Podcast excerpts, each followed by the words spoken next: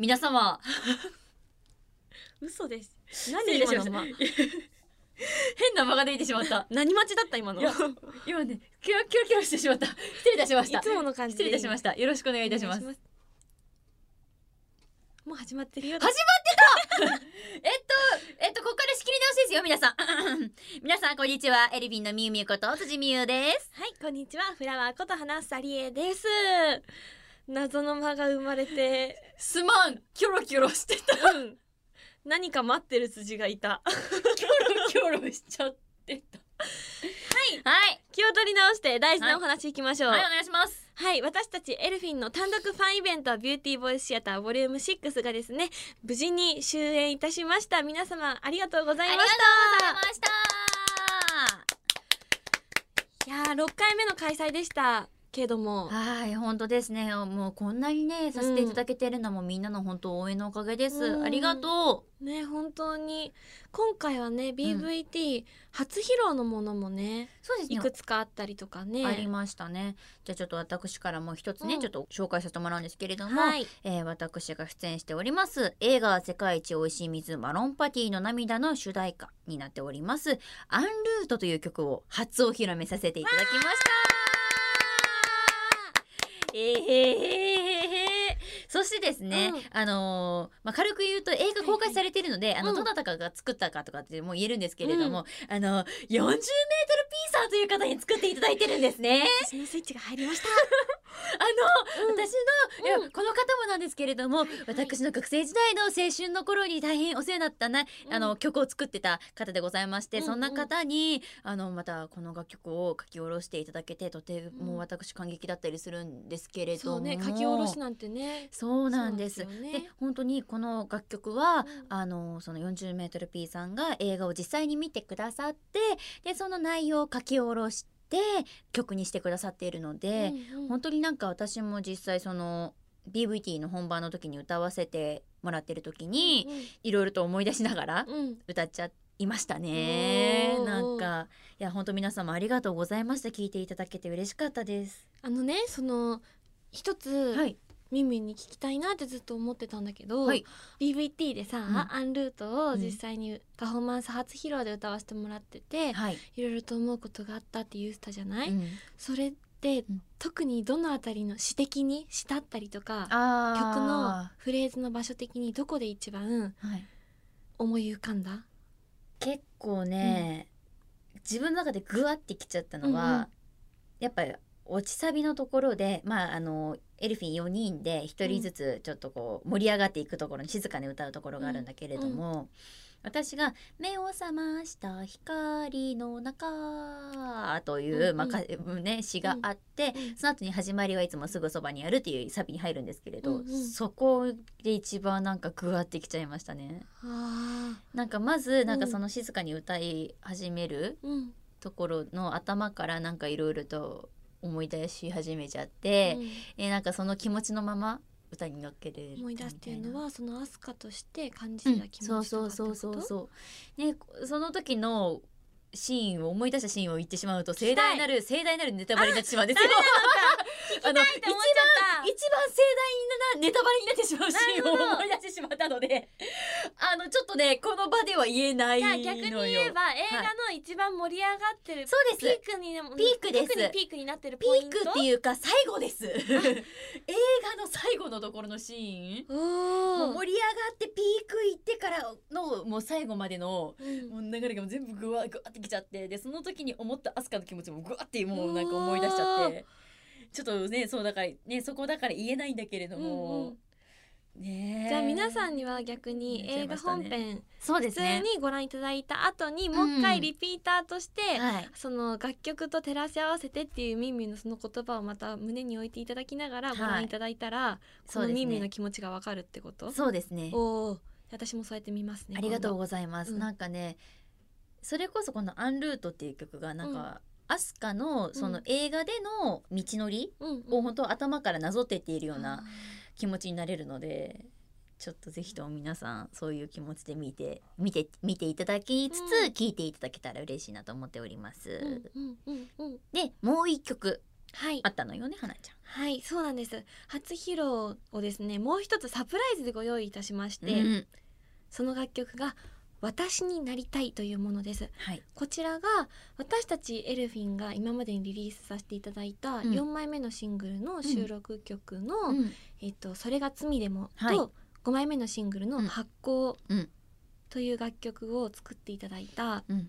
石井さんとはい。達田さんにはい。また今回も作っていただきまあしりがとうごてざいます。ご一緒させていただいて皆さんにお届けしたんですけれどもはい。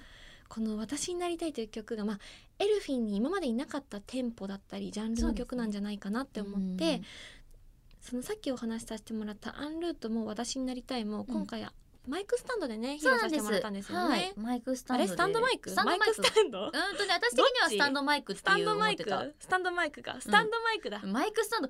うーんとちょっとイメージ変わるなという思いながら。ものマイクスタンドってものか。スタンドマイクでお披露目させていただいたんですけれども、はいまあそんな今までエルフィンバリバリに踊りながらっていう表現も多かったんですけれども、新しい表現に挑戦させてもらいましてですね、うん。今までの楽曲とはまた違ったアプローチの仕方で訴えかける楽曲なんじゃないかなって思います、うん。本当に聴いてくださったうん。どの方にも当てはまるし、うん。どの方にも受け取れる楽曲なんじゃないかなって、うん。それぞれの受け取り方がある楽曲なんじゃないかなって思うので、まあ、今後ねお披露目する機会があるかもしれない。お届けできる機会があるかもしれない。かもしれない。の。その時にそれぞれの感じ方だったりとかっていうのを、あのライブ後の特典会でみんなからお話で聞けたら嬉しいななんて思ってます。思っております。まあ、それぞれね、ん。SNS できっと私になりたいについて語ってると思いますので、うん。チェックしてもらえると嬉しいおです。願いします。お願いします。そして BVT のこと、あとね2つぐらい触れたいなって思うんですよ。本当いい？いい？いい？あのねあのね、うん。あのねあたあじゃあ私もいい？あ私もいい？触れましょう触れましょう。あのね実はですね、うん。あの BVT の、うん。あのチケットをね、うん。あの事前にあの予約で買ってくれた方にはですね、はい。なんと私が書き下ろしましたエルフィンのステッカーがついてきたんですよ今回。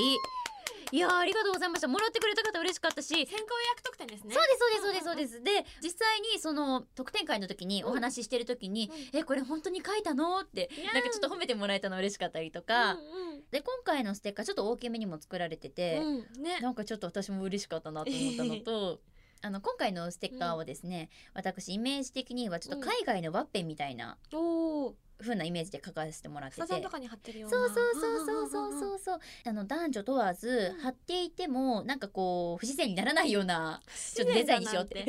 不自然にならないような。感じ。にそうしようと思って、うんうんうんでそれでどうしようどうしようって悩んで、うん。はこれにしようって思ってそのデザインで書かせてもらったので。本当に可愛いんですよ。いやいやいやいやねだからねあのゲットした皆さんあなたラッキーです。本当にありがとうございました、ね、予約ありがとうございます。うんありがとうございまし作ってくれてありがとうございます。いえいえで花ちゃんなんねかあるか、い、本当にまあ単独だからこそね、ん。見れる景色だったりとうん。かっていうのもあったんじゃないかなって私的には思うんですよ。あそうですね。その応援してくださっている皆さん、うん。大切な家族みたいな皆さんが集まってくれるから、あだからこその生まれる空気感だったりとか、うん。景色だったりとかがあったんじゃないかなって思うので本当にお集まりいただいた皆さんだったりとか、はい。チームエルフィンの皆様に感謝感謝だなって思いました。すありがとうございねます、、サイリウムとかお手紙とかもありがとう。嬉しかったよー。嬉しかったです。ボードもありがとう。大事にします。気持ち気持ちが本当に嬉しいです。ありがとうございますはいこんな感じで BVT 触れさせていただいたんですけれども、はい。まだまだ今回のねラジオ触れたいことたくさそんあうなんでますのでよたくさんあるんですよそう皆さん。盛りだくさんなのでちょっとまずは始めていこうと思います。オールナイトニッポン愛エルフィンのビューティーボイ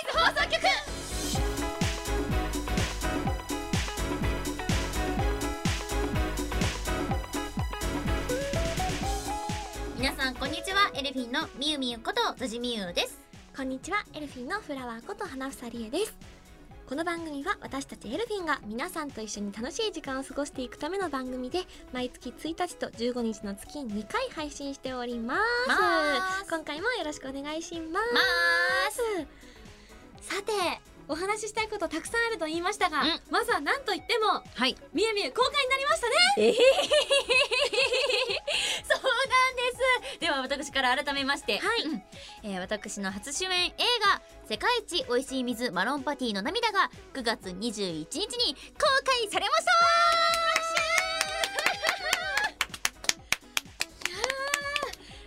どうです？主演映画が公開になる気持ちというのは？いやでもね言い表せないんです私の語彙力でも本当に。なんか不思議な気持ちすぎて。だって、うん。自分がうん。映っている映像がうん。映画館の、うん。あの大きなスクリーンで映されるんですよ、うん。なんかもう不思議な気持ちと光栄な気持ちと感激ともうなんかなんて言ったらいいんですかね本当にもいろんなもう興奮気味ですうね。はもう全部が合わさって興奮してる感じかな。はーい。はなんですけれども、うんうんうん。あのね本当にあのその9月21日にはですね、はい。あの初日の舞台挨拶もさせていただきました、あの来てくださった皆さん本当にありがとうございあました。舞台挨拶というものも、うんうん。本当に初めてさせていただいてうんうん。しかも光栄なことにあの主演として立たせていただけたのでなんだかでいや本当に私はここに立ってていいのだろうかと思いながらも立たせていただいたんだですけれども、台挨拶の MC というか司会はさせていただいたことはあったけれども実際にね、うんうんうん。ゲストとしてねそうなんですそうなんです、はねはい初めてだったので、うんうんうん。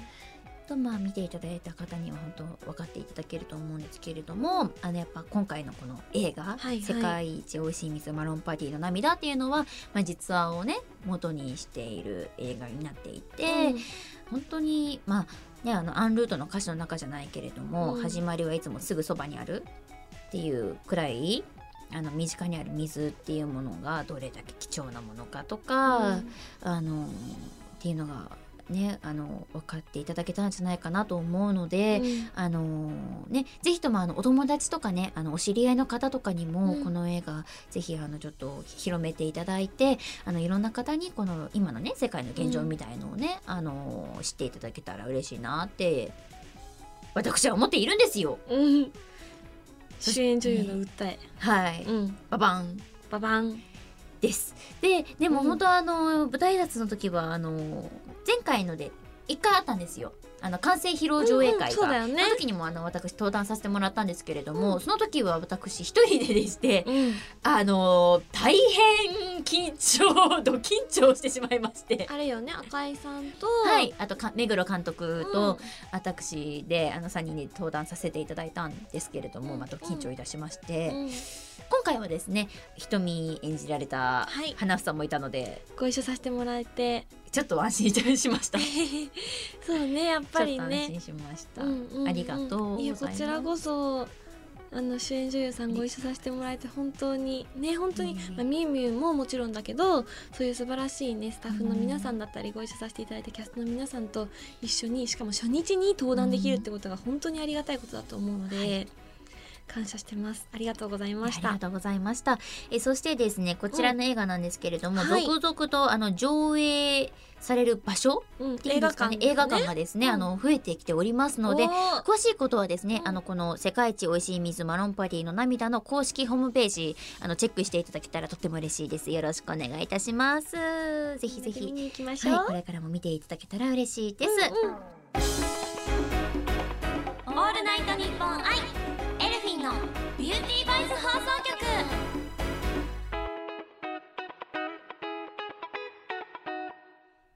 ででして。私のねあの映画の話もさせていただいたんですけれども、うん。ちょっと花ちゃんはい。あったじゃない。ね。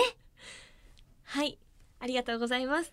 琴ノ葉ボックスさんの第11回公演歌姫の公演が無事に終了しました。皆様応援してくださって本当にありがとうございました。お疲れ様です。ありがとうございます。振り方下手くそでごめんね。そんなことないよ。そんなことないよ今ね自分でも思った超下手くそじゃんって。だからニコニコしてたのね。必死にこらえてるミュウミュウをね感じながら今皆様に感謝をお伝えさせてもらいました。いやでも本当にあのお疲れ様でした。ありがとうごいざいました。もう本当に、うん。まあ名作ということもあって、でしかも琴ノ葉ボックスさんっていつも素敵な戯戯曲を上演されてるからうん。っていうこともあり、ほあの連日多くのお客様にご来場いただきましてですね、まあ、満席の回も多かったんですけれども、はい。まあ、応援してくださる方だったりとかあと以前お世話になった皆さんだったりとか、うん。エルフィンのメンバーだったりとか事務所の先輩方だったりとか本当にたくさんの方にご来場いただけてとってもとっても幸せな4日間でした、うん。あっという間だったそっかあっという間だったか。はい。4日間7公演だったけけど、うんうんうん。そんな中であの、はい。花ちゃんが演じたのがすずちゃんということで、はいそうなんですよ。どんなお役だったんですか？えーっとですね、まあ、この物語の舞台が高知高知県土佐のうん。漁師町が舞台になるんですけれども、うん。そこの映画館が舞台になります。はい。まあ、ドタバタラブストーリーになるんですけれども、で、長女の泉がいて長女が嫁いでしまったから、うん。えっと、次女の私演じさせていただいた鈴がうん。今看板娘をやっているっていう映画館で起きるラブストーリーでした。ラブストーリーでしたね。あのみゆみゆうはん見てくれたじゃないですか、はい。歌姫。はい。どのシーンが印象に残ってますか？まず最初のでもやっぱりあのースイカのシーン私すごいスイカのシーン好きなんですけど。あのサバコさんという、はい。あの旅館を経営している個性経営されてる。的まあそう。皆さん個性的なキャラクターなんですけれども、うんうんうんぐいぐい行くね。行く。力道山がお好きなはい。おば様がいらっしゃいましてですね。その方がスイカをはい。むしゃむしゃ食べなそうがら、なんです。登場はい。12、回目くらいの時登場シーンからね。にガーッとこう食べてあの後ろの壁に投げつけるという シーンがあ本当にスイカ使ってるんだっていうところでうん。まず印象深かったっていうのがあったのと、狂犬が狂犬クのギャップ、かね、はいクロワッサンの男のやっぱあうんうんのギャップのキャラクターがやっぱ素敵だなっていう風に思ってしまったのと、うんあの太郎ちゃんの方がちょっとじゃあ告白するぜって言って映画館の方に中入ってって台本書いてくるぜって言ったのに、あの戻ってきての叫びのシーンとかが本当なんかちょっとリアルで、ああぐわーって思ったのと、であともう本当あの、最後の時に、うん。あのでもトロちゃんが本当はね覚えてるのに、うん。覚えてるのに帰ろうとするんだけど、あのねみんながでもねそうお見送りするシーンでサボ子さんとかが、あの頑張るんだぞっていうシーンもなんかぐわってきちゃうし、うん。もうだから全部なんですよね。私のこと見てた？あのね花さんはですね、あの特に一番やっぱグワってきちゃったのが、うん太郎ちゃんの名前をねつけ名付けたのは私だったんだよっていうしセリフがあって。ありがとうございます。あそこのセリフのところもなんかやっぱ切なくってえでも誰が悪いわけじゃないんですよ本当に。ねあに。れってあの本当に誰も悪くないんですよ、うん。奥さんも悪くないし、すずちゃんも悪くないんですよ。だから切ないんですよね。なんなことになってしまうんですかね。すずちゃん。あーどうどうしたらいいんですかね もう。ありがとう。あの必死でねあの私がね冗談で言ったつもりのねはい私のこと見てたの後から必死で巻き返してすずちゃんの魅力めっちゃ語ってくれた。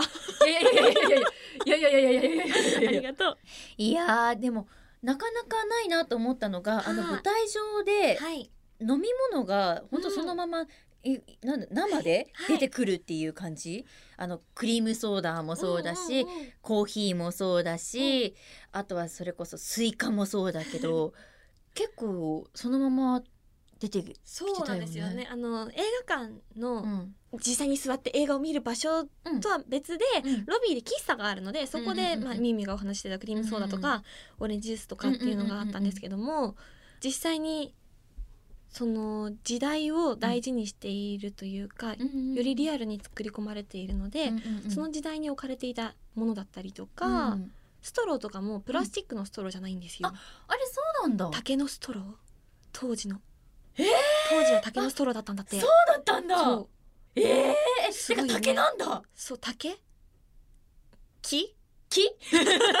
何あれ筒？つつ いよいよつつまでいったか そうでもあのあプラスチックじゃないんですえよ、自然派ストローみたいな感じので、えー、そうなんだ。すごいよね。すごい、で実際にうん。私も劇中で、うん。あの事務所の先輩の船岡咲さん演じられる泉お姉ちゃんが鈴にクリームソーダ飲むかえって言って作って。くれてであの落ち込みながらクリームソーダ飲むシーンがあったんですけども、うんうんうん劇場入りしてから飲んでたんですね。うんうん稽古場では飲んでなかったんですけど劇場入りしてから飲んでて、うん。美味しいんですよ。あおメロンソーダおねメロンソーダ作るの上手なんです。あいい割合で。そう。でだから竹の、武田武田か自然派のストローをを。実際に私も体験しました。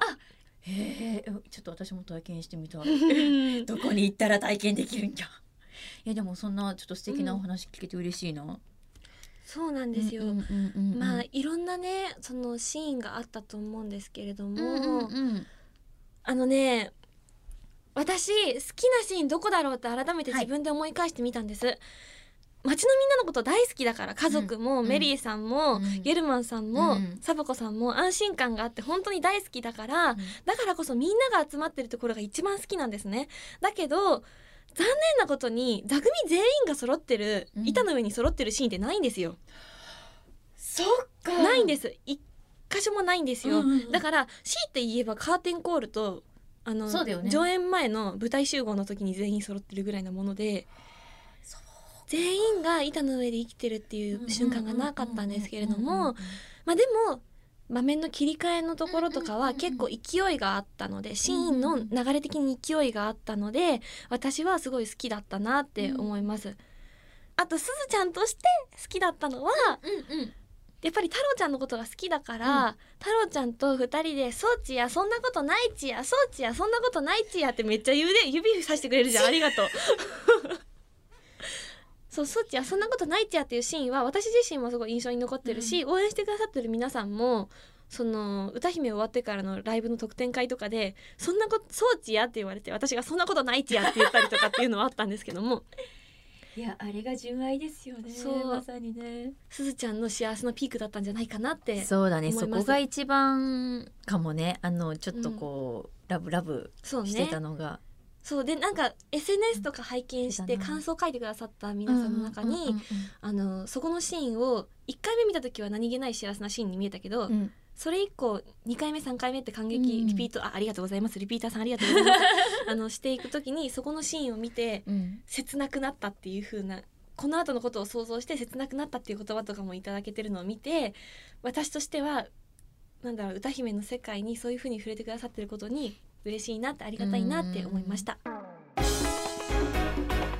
ールナイトニッポンアイエルフィンのビューティーボイス放送局。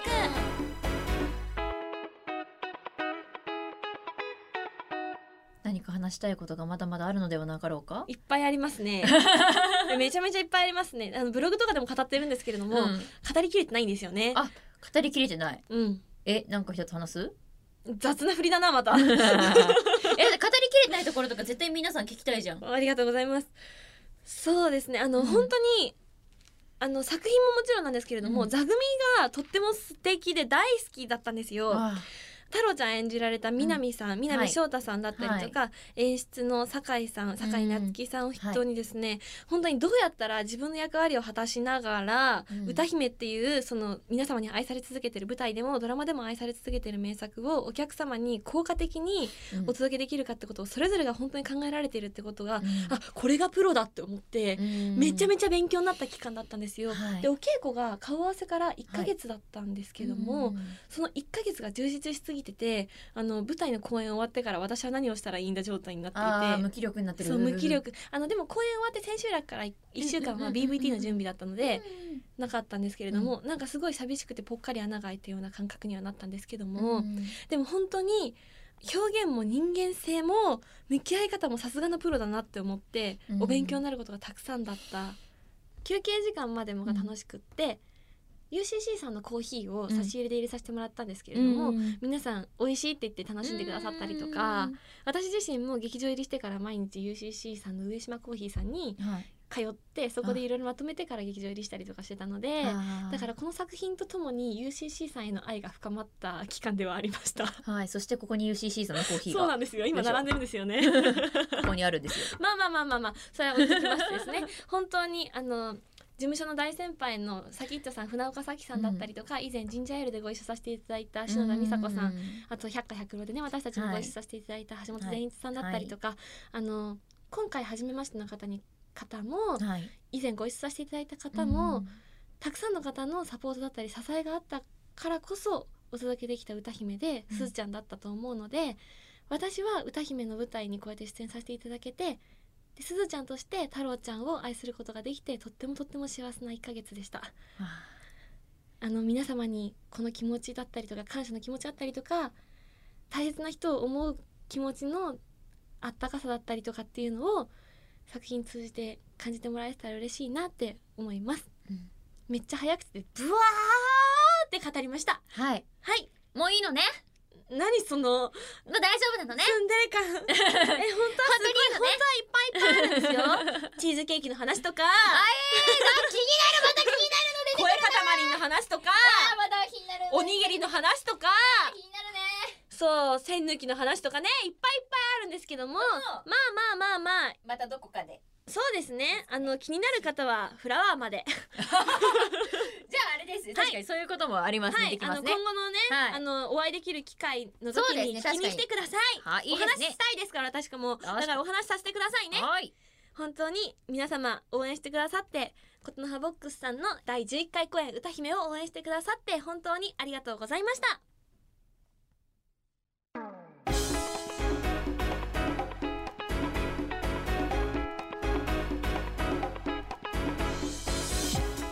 オールナイトニッポンアイエルフィンのビューティーボイス放送局。エンディングのお時間となりました。今回はどうでしたか？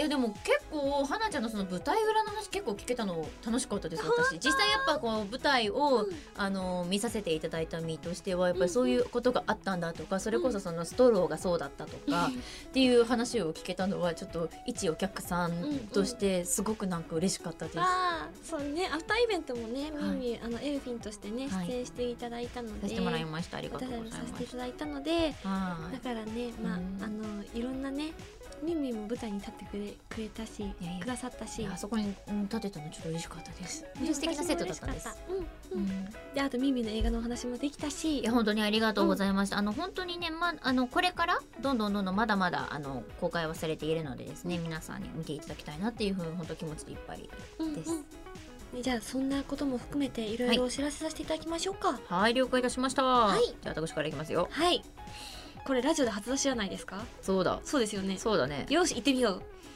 実はですね BVT で発表させていただいたんですけれども私たちエルフィン6枚目のシングル発売が決定いたしました。いやいやいや！いやみんなありがとういやいやいやいや嬉しいございます気になる発売日は2020年1月15日そしてリリースイベントも始まりますよ皆さんお待たせいたしましたリリースイベントは10月19日から始まります。皆さん会いに来てね。よろしくお願いします、フリーライブになりますからね。そうなんです。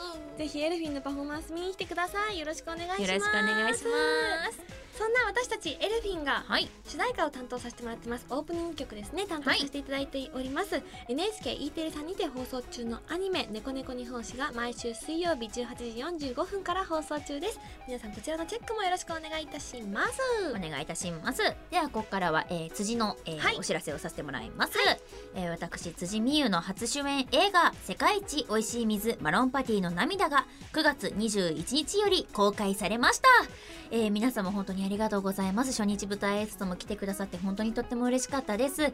撮影からだいたい約2年くらいかかってるのかな？っていう感じですけれども、あのーそこからこうしてねあの公開まで行き着いたのが本当に感慨深いです。あの本当にキャストの皆様とスタッフの皆様とあとこれを聞いてくださっている皆さんのおかげでございます。本当にありがとうございます。上映されている場所がですねあのどんどんどんどん増えてきておりますので皆様ぜひぜひあのそういうところはですねチェックしてほしいなと思っております、えーそしてですね、えー主題歌をエルフィンが歌わせていただいております「アンルート」という曲でございます。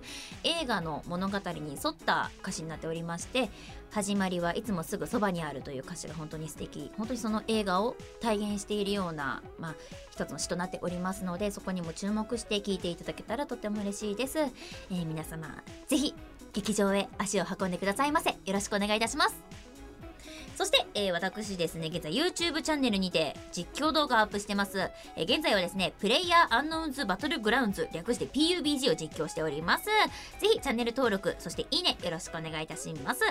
そして、え超アニメディアさんのウェブページにて、ストロベリードリームという4コマ漫画を連載させてもらっております。毎週金曜日に更新しておりますので、皆様チェックよろしくお願いいたします。そして現在私ファミリーマートさんの店内ナレーションを一部担当させてもらっております聞いたよって方いらっしゃいましたらぜひ教えてくださいよろしくお願いいたします続きましてフラワーからお知らせをさせてください UCC さんのカフェブランドビーンズロースターズデカフェラテのウェブ CM に出演させていただいております。優しさカフェコ編でございます。皆様に優しさをお届けしながらデカフェの製品をおすすめしております。皆様ぜひ製品を両手に動画チェックしてもらえると嬉しいです。よろしくお願いいたします。お願いいたします。そしてですね、あのー無料動画アプリマイスタというアプリがございましてこちらにですねエルフィン4人が動画アップさせてもらっております。えっ、と私辻でしょ？花房でしょ、あつちでしょ？小倉でしょ？ででして本当に歌ってみたりとか踊ってみたりとかなんかそうちょっとお笑いやってみたりとか本当にいろんなことをしておりますのであの過去の動画なんかもね皆さん見れるのでぜひぜひあのアプリをダウンロードしていただいて見ていただけたら嬉しいです。よろしくお願いいたしますそしてですね私たちエルフィンのイベント情報のお知らせです。吉祥寺アニメワンダーランド2019に出演させていただきます。エルフィンの出演日がですね10月の12日土曜日になりますので皆様詳しくは公式サイトだったりとかエルフィンのサイトをチェックしてみてください。そしてこの番組では皆さんからのメールを受け付けております。宛先はエルフィンアットオールナイトニッポンドットコムエルフィンアットオールナイトニッポンドットコムです。番組の感想や私たちへの質問などもどんどん送ってください。たくさんのメールお待ちしておりおます。願いいたします。次回の配信は10月15日となります。おおリリーベ直前ですねまさに、ねえ本当にですね。皆様ぜひよろしくお願いいたします。お願いします。お相手は？辻美優と？花房理恵でした。バイバイ。バイバイ